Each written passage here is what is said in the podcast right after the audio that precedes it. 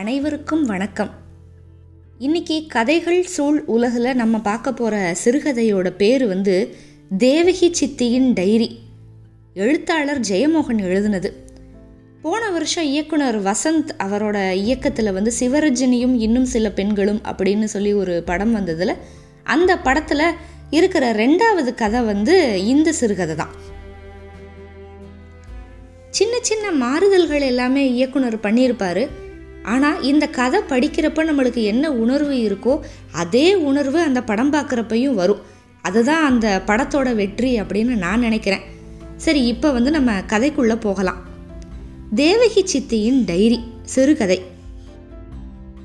இந்த கதை முழுக்க ஒரு சின்ன பையனோட பார்வையிலேயே தான் இருக்கும். சித்தி காப்பி சாப்பிட வர்றாளா இல்லையா அப்படின்னு கேட்டுட்டு வா அப்படின்னு அம்மா என்கிட்ட சொன்னான். சித்தியும் சித்தப்பாவும் தூங்குறதுக்கு ஒரு அறை இருக்கு.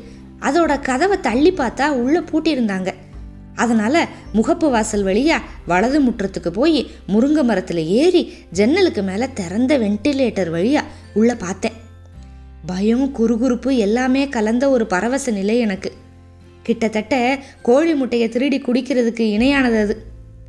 ஆனால் சித்தி உடையெல்லாம் மாற்றிக்கிட்டு இல்லை. மாறா மின் விளக்கை எரிய விட்டு தரையில் சுவர் மேலே சாஞ்சபடி உட்காந்து எதையோ எழுதிக்கிட்டு இருந்தா. அப்பப்போ முகத்தில் வெக்கம் கலந்த ஒரு சிரிப்பு. கொசு கடிக்கும் போல ஒரு தடவை கழுத்தையும் பாதத்தையும் சொரிஞ்சுக்கிட்டா. கொடியில் அவளோட களைஞ்சு போட்ட மஞ்சள் நிற சேலை இருந்தது. பீரோ திறந்து கிடந்தது உள்ள வெள்ளி பாத்திரங்கள் புடவைகள் எல்லாம் தெரிஞ்சுது. பெரிய ரெட்டை கட்டில் மேலே சித்தப்பாவோட லுங்கி அப்படியே களையப்பட்டு போடப்பட்ட நிலையில். புடவை காற்றுல அசைய சித்தி அப்படியே திடுக்கிட்டு அப்படியே பார்த்தா ஏறிட்டு. எழுதிக்கிட்டு இருந்ததை சட்டுன்னு மூடிட்டான் ஐயையோ என்ன பார்த்துட்டா அப்படின்னு எனக்கு ஒரே மூச்சு திணறல். ஆனால் சித்தி இப்போ மறுபடியும் எழுத ஆரம்பிச்சான் கதவுக்கு மறுபக்கம் இப்போ அம்மா என்னை கூப்பிடுற சத்தம் கேட்டுருச்சு. அதுக்கப்புறம் தேவகி தேவகி அப்படின்னு சித்தியை கூப்பிடுறாங்க. சித்தி உடனே எழுதி வச்சதை மூடுனா கதவை பார்த்தா கூந்தலை காதில் ஒதுக்கி செருகிக்கிட்டா. ஆனால் எந்திரிக்கலை. அம்மா வந்து இப்போ கதவை தட்டுறா. சித்தி அவசரமாக எழுந்து கையில் இருக்கிற டைரியை பீரோவுக்குள்ளே உள்ள அறையில் வச்சு பூட்டி புடவைகளை அள்ளி அதை மூடி பீரோவையும் பூட்டி சாவியை எடுத்து கைப்பைக்குள்ளே போட்டுக்கிட்டா. முந்தானையில் வியர்வை அப்படியே ஒத்துன மாதிரியே கதவை திறந்தா. அம்மாவோட கையில் வினியோட ஜட்டி இருந்துச்சு. புருவத்தை சுருக்கினபடி என்ன பண்ணிக்கிட்டு இருந்த அப்படின்னா உடவை மாத்தினே இவ்வளவு நேரமா கூப்பிட்டது கேட்கலையா சித்தி ஒன்றுமே பேசலை. வெளியே போயிட்டா. நான் இறங்கி கொல்ல பக்கம் போனேன். இப்போ அவள் பாத்திரங்களை கழுவிக்கிட்டு இருந்தா. என்னை பார்த்ததுமே பெரியம்மா ஒரு புன்னகை. மணி உன்னை தேடுனானே பாத்தியா? எந்த மணி? நெட்ட மணியா? குட்ட மணியா? சித்தி விளக்கு போட்டது மாதிரி சிரிச்சு அவன் பேரு நெட்டையனா? சரி அப்போ குட்டமணிங்கிறது யாரு? அவன் வந்து கே. தபசிமணி ஒன்பதாம் வகுப்பு. அது யாரு? அந்தோணி சார் பையன். கெட்டவன். ஏன்? எனக்கு ஏன்னு சொல்ல தெரியல. காரணங்களை யோசிச்சுக்கிட்டு இருந்தேன். அப்போ வினி உள்ளேருந்து வந்து சித்தி நான் நாளைக்கு ஹோம்ஒர்க் செய்கிறேன் நாளைக்கு லீவு அப்படின்ட்டு போனான் என்ன லீவு திருவள்ளுவர் தினம் சித்தி அப்படின்னு நான் ஆர்வமாக சொன்னேன். திருவள்ளுவர் செத்து போயிட்டாரு சித்தி. அடப்பாவமே தாடியெல்லாம் வச்சுருப்பாரு அந்த தாத்தாவா? அப்படின்னா சித்தி. அதுக்குள்ளே உள்ளேருந்து அம்மா ஏ வினி கழுத டம்ளர் எங்கடி? சனியை கூப்பிட்டா காது கேட்குதான்னு பாரு. ஏய் வினி அப்படின்னு கத்துனா. வினி உடனே உள்ளே ஓடிட்டா. சித்திக்கிட்ட போகிறேன் அப்படின்னு நானும் சைகை காமிச்சிட்டு தேரடிக்கு ஓடி போயிட்டேன். மறுநாள் எதிர் வீட்டு ராணியத்தையும் அம்மாவும் பாட்டியும் உட்காந்து முருங்கைக்கீரை ஆஞ்சிக்கிட்டு இருந்தப்ப சித்தி பற்றி பேச்சு வந்துச்சு. சித்தி அப்போ ஆஃபீஸ் போயிட்டா. ஆஃபீஸுக்கெல்லாம் திருவள்ளுவர் தினம் கிடையாது. ஏன்னா ஆஃபீஸில் திருவள்ளுவர் படம் கிடையாது. என்ன எலிசபெத் ராணி புது புடவை வாங்கியிருக்கா போல? அப்படின்னா ராணியத்தை சம்பாதிக்கிறா கட்டிக்கிறா அப்படின்னா அம்மா. மற்றவங்க மாதிரி அடுப்படியும் கரியும் அவள் தலையில் எழுதியிருக்கு. நீயும் போயேன் வேலைக்கு அப்படின்னா பாட்டி யார் வேணாங்கிறாங்க? ம் மானங்கட்ட பொழப்பு எங்கள் குடும்பத்தில் இல்லை. நாலு பேர் முன்னால் உட்காந்து அரட்டை அடிக்கிறதும் கண்டவன் வாயில் பேச்சு கேட்குறதும் அது டே நைட்டு புடவை. ராத்திரியில் திருப்பி கட்டிக்கிட்டா போதும் பள பள பளன்னு இருக்கும். ஞானவாத்தியார் பொண்டாட்டி பாசி பருப்பு நிறத்தில் ஒன்று கட்டியிருந்தா. நானூறு ரூபாய் அப்படின்னா முந்நூறுக்கு குறையாது அப்படின்னா ராணியத்தை. ம், சின்ன பொண்ணுங்க கட்டினா நல்லா இருக்கும் அப்படின்னா பாட்டி. ராணியத்தையோட ஓரக்கண் இப்போ அம்மாவை பார்த்து சிரிச்சு திரும்பிச்சு. இல்லை பாட்டி கொஞ்சம் வயசானவங்க கூட கட்டுறாங்க. அன்னைக்கு கோயிலில் கீழ்த்தெருவில் இருந்து ஒரு மாமி கட்டிக்கிட்டு வந்தா. அப்படியா உண்மையா? பின்ன? மரகத பச்சைனா அத்தைக்கு எடுப்பாக இருக்கும் அப்படின்னு அம்மா. ராணியத்தையும் அம்மாவும் சிரிச்சுக்கிட்டாங்க என்னவோ இந்த வயசில் இனிமேல் நான் கட்டிக்கிட்டு எங்கே போக போகிறேன் பாட்டி கண்ணாடியை தூக்கி மேலே விட்டா. ஒரு கீரை இலையை அப்படியே தூக்கி பார்த்தா. ஏன் சுபா வீட்டுக்கு போகிறப்ப கட்டுறது? அப்படின்னு அத்தை. ஆமாம் ஆமாம் கேட்டால் போதும். வாங்கி தந்துடுவான் பிள்ளை. அப்படின்னு பாட்டி கோவமா நான் வச்சுருந்த முருங்கைத்தீரை கீரை தண்டுகளை பார்த்தா. என்னடா அது தொடப்போம். மொகரைய பாரு. ஆம்பளை உனக்கு அதுக்கு தொடப்பம்? போடா. தண்டுகளை பிடுங்கி வீசினான் அங்கே தொடர்ந்து அமர்ந்திருக்கிற தகுதியை பெறதுக்காக தேவகி சித்தியை பற்றி ஏதாவது சொல்லணும் அப்படின்னு எனக்கு ஒரு நினப்பு. உடனே டைரி ஞாபகம் வந்துச்சு. அம்மா சித்தி டைரி எழுதுறா அப்படின்னா. என்னது அது அப்படின்னா ராணியத்தை. டைரி செவப்பாக அட்டை போட்ட டைரி. அன்னைக்கு அம்மா கூப்பிட்டப்ப உள்ள தாழ் போட்டுக்கிட்டு அதில் எழுதுனான் அம்மாவோட முகம் அப்படியே மாறிடுச்சு. பாட்டி வாயோட வாய் திறந்துருக்கு மாறி மாறி பார்த்தா. நீ எப்படி பார்த்த? அப்படின்னு அம்மா. முருங்கை மரத்தில் ஏறி பார்த்தேன் அப்படின்னு சொல்லிட்டேன். சொன்னதுமே வயிறு பகீர்னுச்சு. அப்புறம் அவசரமாக சும்மா தாம்மா ஏறினேன் அப்படின்னே. அந்த டைரியை சித்தி பீரோ உள்ளறையில் வச்சு பூட்டிட்டா. டைரியா எழுதுறா? அப்படின்னு ராணியத்தை என்னை கூர்ந்து பார்த்து கேட்டா. உடனே அம்மா சிரிச்சுக்கிட்டே வேற என்ன? பைசா கணக்கு தான். அவ சம்பளத்தை நாங்கள் தின்றக்கூடாதுல்ல? அப்படின்னா. அப்புறம் என்கிட்ட போடா போய் கடையில் அப்பா இருக்காரான்னு பார்த்துட்டு வா அப்படின்னு அதட்டுனா. அப்பாவா? அப்படின்னு தயங்கினேன். போடா. நான் வெளியே வந்தேன். ஏதோ தப்பு செஞ்சுட்டேன் அப்படின்னு தோணுச்சு. கடையில் அப்பா இல்லை வரதன் இருந்தான். அவங்கிட்ட நாலு உலர் திராட்சை வாங்கி வாயில் போட்டுக்கிட்டு நாகராஜன் வீட்டுக்கு போய் அவன் வளர்க்குற புறாக்களை பார்த்தேன்.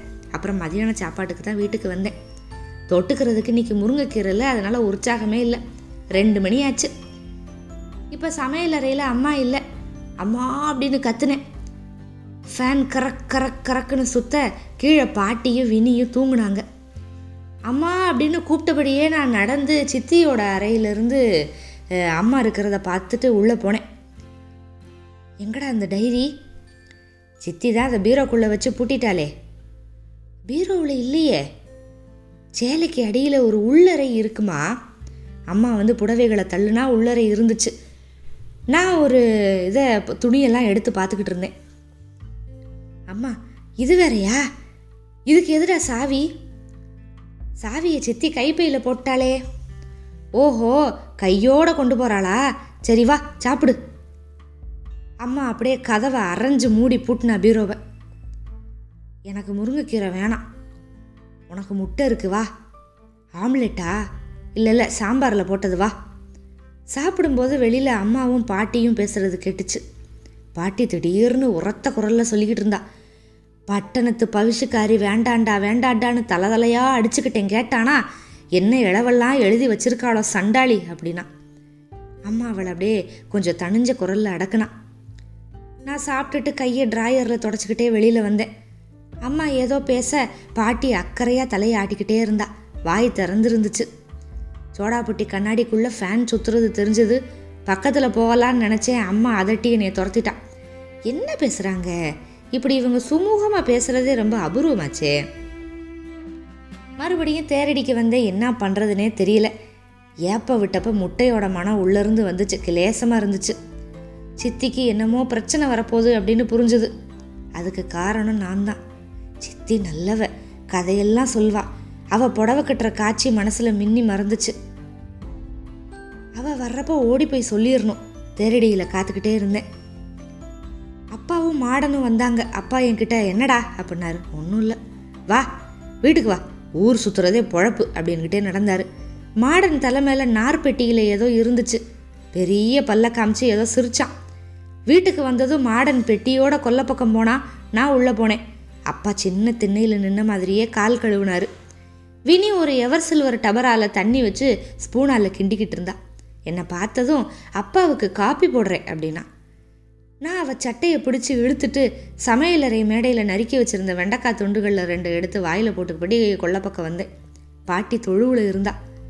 மாடன் வந்து ஒரு நார்பெட்டி இறக்கி வச்சான்ல அதில் வந்து கருப்பெட்டியும் வாழைக்குழையும் இருந்துச்சு. குஞ்சு இன்னைக்கு ஸ்கூலுக்கு போகலையா? அப்படின்னா மாடன். கருப்பெட்டி கண்ணை பிக்க முடியல. அவ்வளோ உறுதியாக இருந்துச்சு. நகத்தில் பிராண்டி கொஞ்சம் எடுத்து வாயில் போட்டுக்கிட்டேன். ஆ திருவள்ளுவர் செத்து போயிட்டாரு அப்படின்னு. அதுவா காரியம்? நாகர்கோயிலில் அந்த முதலாளிக்கு ஒரு பஸ் இருக்குது சேரமாதேவிக்கு பணம் ஏற போனப்போ அந்த பஸ்ஸில் தான் ஏறினேன். சேரமாதேவி ரொம்ப தூரமா? ம் ரொம்ப தூரம். ஏழு நதி தாண்டி போகணும். அங்கெல்லாம் எல்லா பனைக்கும் ஒரே பனையிலிருந்தே தாவி தாவி போகலாம். நீ பெரிய பஸ்ஸில் போயிருக்கியா? அப்படின்னு கேட்டான். ஆ குலசேகரம் போனப்போ ஏறினேன். சித்தி கூட போனனே அப்போ. அது டவுன் பஸ் இது சிட்டி பஸ் சீட்டெல்லாம் பெரிய கட்டில் மெத்த மாதிரி இருக்கும். ஆற்று மணலில் உட்கார்றது மாதிரி பொது பொதுன்னு இருக்கும். இப்போ பேசிக்கிட்டு இருக்கப்போ உள்ள அப்பாவோட உரத்த குரல் கேட்குது உள்ளே போய் பார்த்தேன். அப்பா அம்மா கிட்ட ஏதோ சொல்ல அம்மா கோபத்தோட எனக்கு என்ன நல்லது. சொல்லிட்டேன். அப்புறம் உங்கள் இஷ்டம். இப்போ என்ன செய்ய சொல்கிற நான் ஒன்றும் சொல்லலை சாமி. அம்மா உள்ள வந்துட்டா. பாட்டி உக்காந்த இடத்துலேருந்து நாராயணா அவ சொல்கிறதுலேயும் காரியம் இருக்கு கேட்டியா? இந்த காலம் பழைய காலம் இல்லை. எங்கள் காலத்தில் தலையும் முலையும் வந்த பொண்ணை வந்து சகோதரன் கூட பார்க்க முடியாது. இப்போ போடுற வேஷமும் ஆடுற ஆட்டமும் ஜாக்கிரதையாக இருந்தால் தோஷம் இல்லை அப்படின்னா. சரி சரி எனக்கு தலை வலிக்குது. வந்தா கேட்டுப்பாரு. என்ன கேட்குறோம் அப்படி? என்னம்மா எழுதுற? அப்படின்னு தானே தப்பாக ஒன்றும் இல்லைன்னா காட்டுறதுக்கு என்ன? பாட்டியோட தலைமையில் இப்போ வைக்க கூளை ஒன்று ஒட்டி இருந்துச்சு வாயை மூடுறியா இல்லையா? அப்படின்னு அப்பா கத்துனாரு. என்னவோ போ அப்படின்னா பாட்டி. தலையை தடவி வைக்கோல் எடுத்து சுருட்டி டேய் இதை வெளியே விடுறா அப்படின்னா. வினி வாயில் கட்டை போட்டபடி இப்போ அரை வாசலில் நின்று காலை ஆட்டுனா. வழக்கம் போல் அப்பா அவளை கூப்பிட்டு மடி மேலே உட்கார சொல்லலை. அவள் இன்னும் கொஞ்சம் முன்னகர்ந்தான் அப்பா திரும்பி பார்த்தாரு கொஞ்சம் உத்து பார்த்தாரு அப்புறம் திடீர் கோபத்தோட கையை இடறி கழுத அப்படின்னு அதட்டினாரு. வினி அப்படியே பின்னாடி நகர்ந்து உள்ளே ஓடி வந்தா. போய் நேர பாட்டியோட மடியில் போய் விசும்பி அழுதா. கொஞ்ச நேரத்தில் தாத்தா வந்தார். பஞ்சாங்க கட்ட பூஜை அறையில் கொண்டு போய் வச்சுட்டு நேர சமையல் அறைக்கு போனார். பாட்டி அவரை பார்த்தது காலை மடக்கிட்டு அவர் போனது நீட்டிக்கிட்டா. சாப்பிட்டுட்டு தாத்தா துண்டில் கையை தொடச்சபடி வந்தார். பஞ்சாபி வந்தானா அப்படின்னு அம்மாவை கேட்டார். ஜாதகம் கொண்டு வந்து தர்றேன் அப்படின்னு சொன்னான் யாரும் வரலையே அப்படின்னு அம்மா பிறகு ஏதோ பேசணும் அப்படின்னாரு. அப்படின்னு முகவாயால் அப்பாவை காட்டினான் ஏங்கிட்டயா? ஆமாம் என்னவா? தெரியல. தாத்தா வெளியே போனார். அம்மா விளக்க போட்டுட்டு படுறா டேய் அப்படின்னா நான் தமிழ் புத்தகத்தை எடுத்து பிரிச்சுக்கிட்டு உட்காந்து மனசு ஓடவே இல்லை. சித்தி வந்தால் என்ன நடக்கும்? ஸ்கூட்டர் சத்தம் கேட்டுச்சு. என் மனசு அப்படியே படபடக்குது. வாசலை எட்டி பார்த்தேன். சித்தி ஏதோ சொன்னபடி வந்தவ வந்து அப்பாவை பார்த்ததுமே நிப்பாட்டிட்டு புடவை சரசரக்க மௌனமாக வந்தா. கடந்து அறைக்கு போனான் சித்தப்பா ஸ்கூட்டரை குறுந்துன்ன மேலே ஏற்றி வச்சுட்டு ஷூக்களை கையில் எடுத்துக்கிட்டே உள்ளே வந்தார். மணி இப்படி வா அப்படின்னார் அப்பா. அம்மா நான் படிக்கிறத எட்டி பார்த்து கவனிச்சு படுறா கழுத உதயக்குதா அப்படின்னா. நான் உடனே தமிழர் காதல் மானம் வீரம் ஆகியவற்றை கண்ணென போற்றினர். தமிழர் காதல் மானம் வீரம் ஆகியவற்றை கண்ணென போற்றினர் அப்படின்னு. திடீர்னு தாத்தா என்னடா சொந்த விஷயம்? குடும்பமான கப்பல் ஏறுனா அது சொந்த விஷயமா? அப்படின்னு கத்துனாரு. நான் ஈன சுரத்தில் களவு கற்பு என்று இது இரு வகைப்படும் அப்படின்னு சொன்னதும் அமைதியானேன் சும்மா இருங்கப்பா அப்படின்னாரு அப்பா. சித்தப்பா கிட்ட கேட்டால் போகுது மணி. அற்ப விஷயம் அப்படின்னாரு. எப்படி என்ன இதை போய் அப்படின்னாரு சித்தப்பா. ரகசியம் ஒன்றும் இல்லைன்னா பிரச்சனையே இல்லையே. உனக்கு ஒன்றும் பிரச்சனை இல்லைன்னா நான் தலையிடலை அப்படின்னாரு அப்பா. தாத்தா உறக்க குடும்பத்துக்குள்ளே அப்படி கேட்ட கேட்ட முடியுமா? எல்லாருக்கும் தானே மானக்கேடு? இப்போ சித்தப்பாவுக்கும் கோபம். இப்போ மானக்கேடுக்கு என்ன நடந்துச்சு? என்ன பேச்சு இது? வாயை மூடுறா பொன்னையா? போய் அவ முந்தானையில் ஒண்டிக்கோ மானங்கெட்ட பிறவி. அப்பா நீங்கள் வாயை மூட முடியுமா இல்லையா? நான் போகிறேன் எனக்கு இதெல்லாம் சகிச்சுக்க முடியாது. ஒளிஞ்சு போங்க அப்படின்னாரு சித்தப்பா. இந்த பாரு மணி என்ன இப்போ பிரச்சனை? தப்பா எதுவுமே இல்லைனா எதுவுமே பிரச்சனை இல்லையே. தெரிஞ்சுக்க தானே? உனக்கு பிடிக்கலன்னா கேட்க வேணாம் அப்படின்னாரு அப்பா.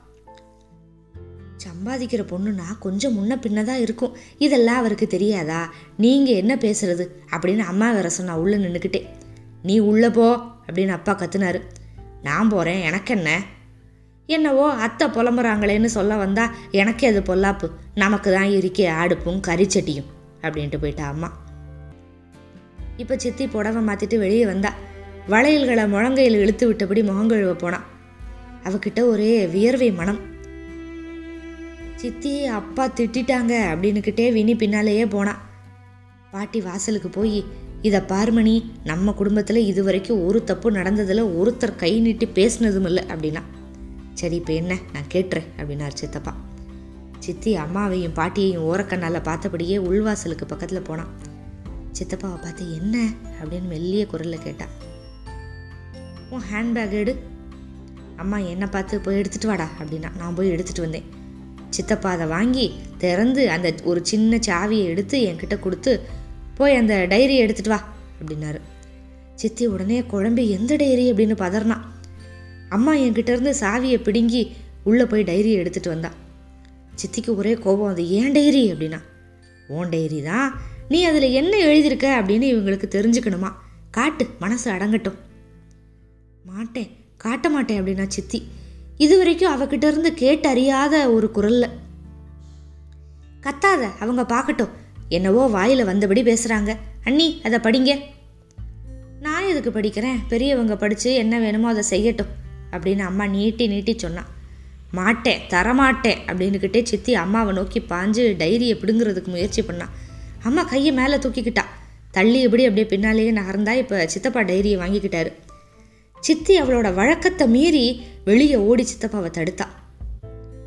நல்லா பார்த்துக்கங்க நான் தான் என்னவோ அவ அபவாதம் சொல்கிறேன்னு சொன்னீங்களே அப்படின்னா இப்போ அம்மா. அதில் எதுவுமே இல்லை அப்படின்னு சித்தி அழுதுகிட்டே சொன்னான் என்கிட்ட கொடுத்துருங்க. படிக்காதீங்க. தயவு செஞ்சு படிக்காதீங்க. இதை பாருமணி நீ ஏன் அதை படி? உனக்கு திருப்தினா சரி. இதோ பாருமா உன் புருஷன் மட்டும்தான் அதை படிப்பான். வேற யாருமே படிக்க மாட்டாங்க. போதுமா? அப்படின்னார் அப்பா. அது ஏன் டைரி வேற யாரும் அதை படிக்கக்கூடாது அப்படின்னு சித்தி கத்துனா. அவளை பார்க்க பைத்திய மாதிரி இருந்துச்சு. தாத்தா உடனே எந்திரிச்சிட்டாரு. ஏன்?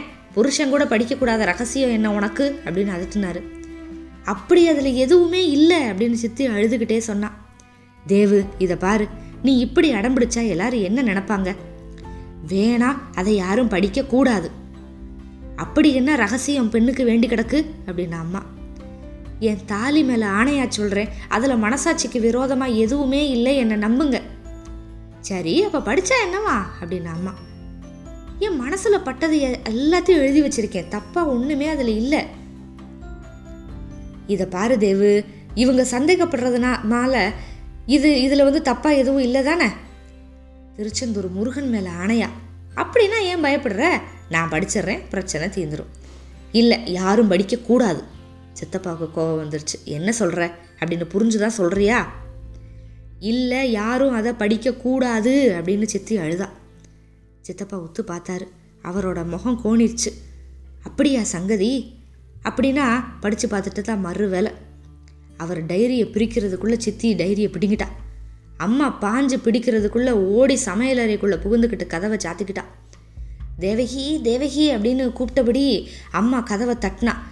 அப்பா தாத்தா பாட்டி எல்லாம் கதவுக்கு பக்கத்தில் குழுமிட்டாங்க தேவு தேவு அப்படின்னு கூவியபடி சித்தப்பா கதவை ஓங்கி ஓங்கி உதைச்சாரு. பாட்டி வாயை திறந்தபடி கையை மட்டும் ஆட்டுனான் தாத்தாவோட தலை ஓனான் மாதிரி அப்படியே விட விடத்துச்சு.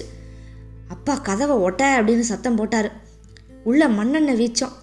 அதுக்கப்புறம் குப்புன்னு தீ எரியிற சத்தம் பொசுங்கல் வாட. இப்போ சித்தப்பா விசித்திரமான குரலில் தேவு தேவு அப்படின்னு சொல்லிக்கிட்டே தோலை வச்சு கதவை முட்டினார். ஒரே அலறல் சத்தம். சட்டுன்னு கதவை திறந்துருச்சு. உள்ள ஒரே புகை. சித்தி அப்படியே வியர்வையில் கூந்தல் முகம் முழுக்க ஒட்டி இருக்க வெளியே வந்தா. தேவு அப்படின்னார் சித்தப்பா உள்ள பார்த்தாரு. டைரியையா கொளுத்துன. அடி பாவி. அம்மா உள்ள எட்டி பார்த்தா ஆ கறி தான் மிச்சம் கைகாரி அப்படின்னா. சித்திக்கு மூச்சு வாங்குச்சு. கண்ணீர் உலர்ந்த முகத்தில் இமையில் ஒரு முடி ஒட்டியிருந்துச்சு. அமைதியாக இருந்தா. அவளை பார்த்தா ஏதோ வாந்தி எடுத்து முடிச்சிட்டு வந்தவ மாதிரி இருந்துச்சு. அடிக்கிறதுக்கு கை ஒங்குனார் சித்தப்பா. அவள் அமைதியாக இருந்தா. அதை பார்த்ததுமே கையை தணிச்சிட்டாரு. என் தாலி மேலே ஆணையா மனதால் கூட நான் எந்த தப்புமே செய்யலை. அந்த டைரியில் எதுவுமே தப்பாக இல்லை. நான் அப்படிப்பட்டவை இல்லை. அப்படின்னா என்னை நம்புங்க. அப்படின்னா சித்தி. அவளோட குரல் தழுதழுத்துச்சு.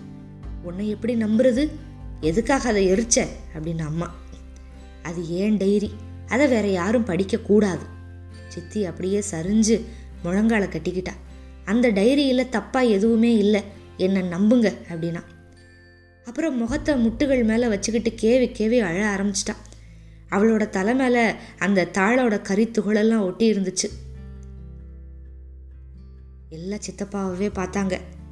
அவர் அவளையே உத்து பார்த்துக்கிட்டு நின்னாரு. அப்புறம் தன்னோட அறைக்குள்ளே போயிட்டாரு.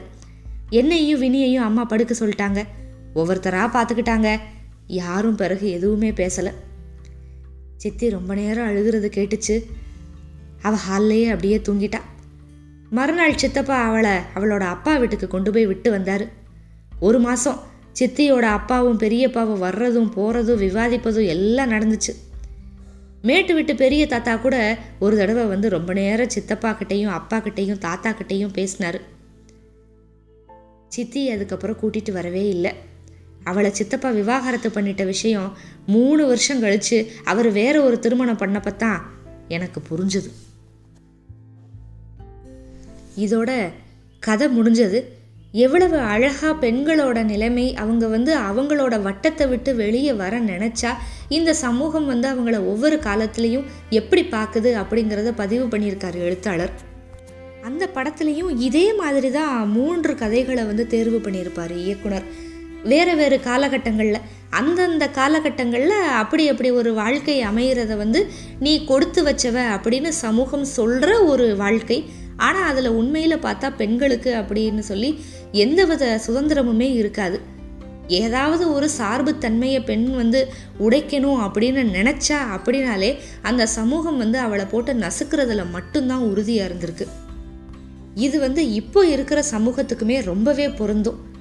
இந்த கதை உங்களுக்கு ரொம்ப பிடிச்சிருந்தது அப்படின்னா லைக் பண்ணுங்கள் ஷேர் பண்ணுங்கள் நம்ம சேனலுக்கு சப்ஸ்கிரைப் பண்ணுங்கள் இன்னும் நிறைய கதைகள் இந்த மாதம் காத்துக்கிட்டுருங்க மிக்க நன்றி வணக்கம்.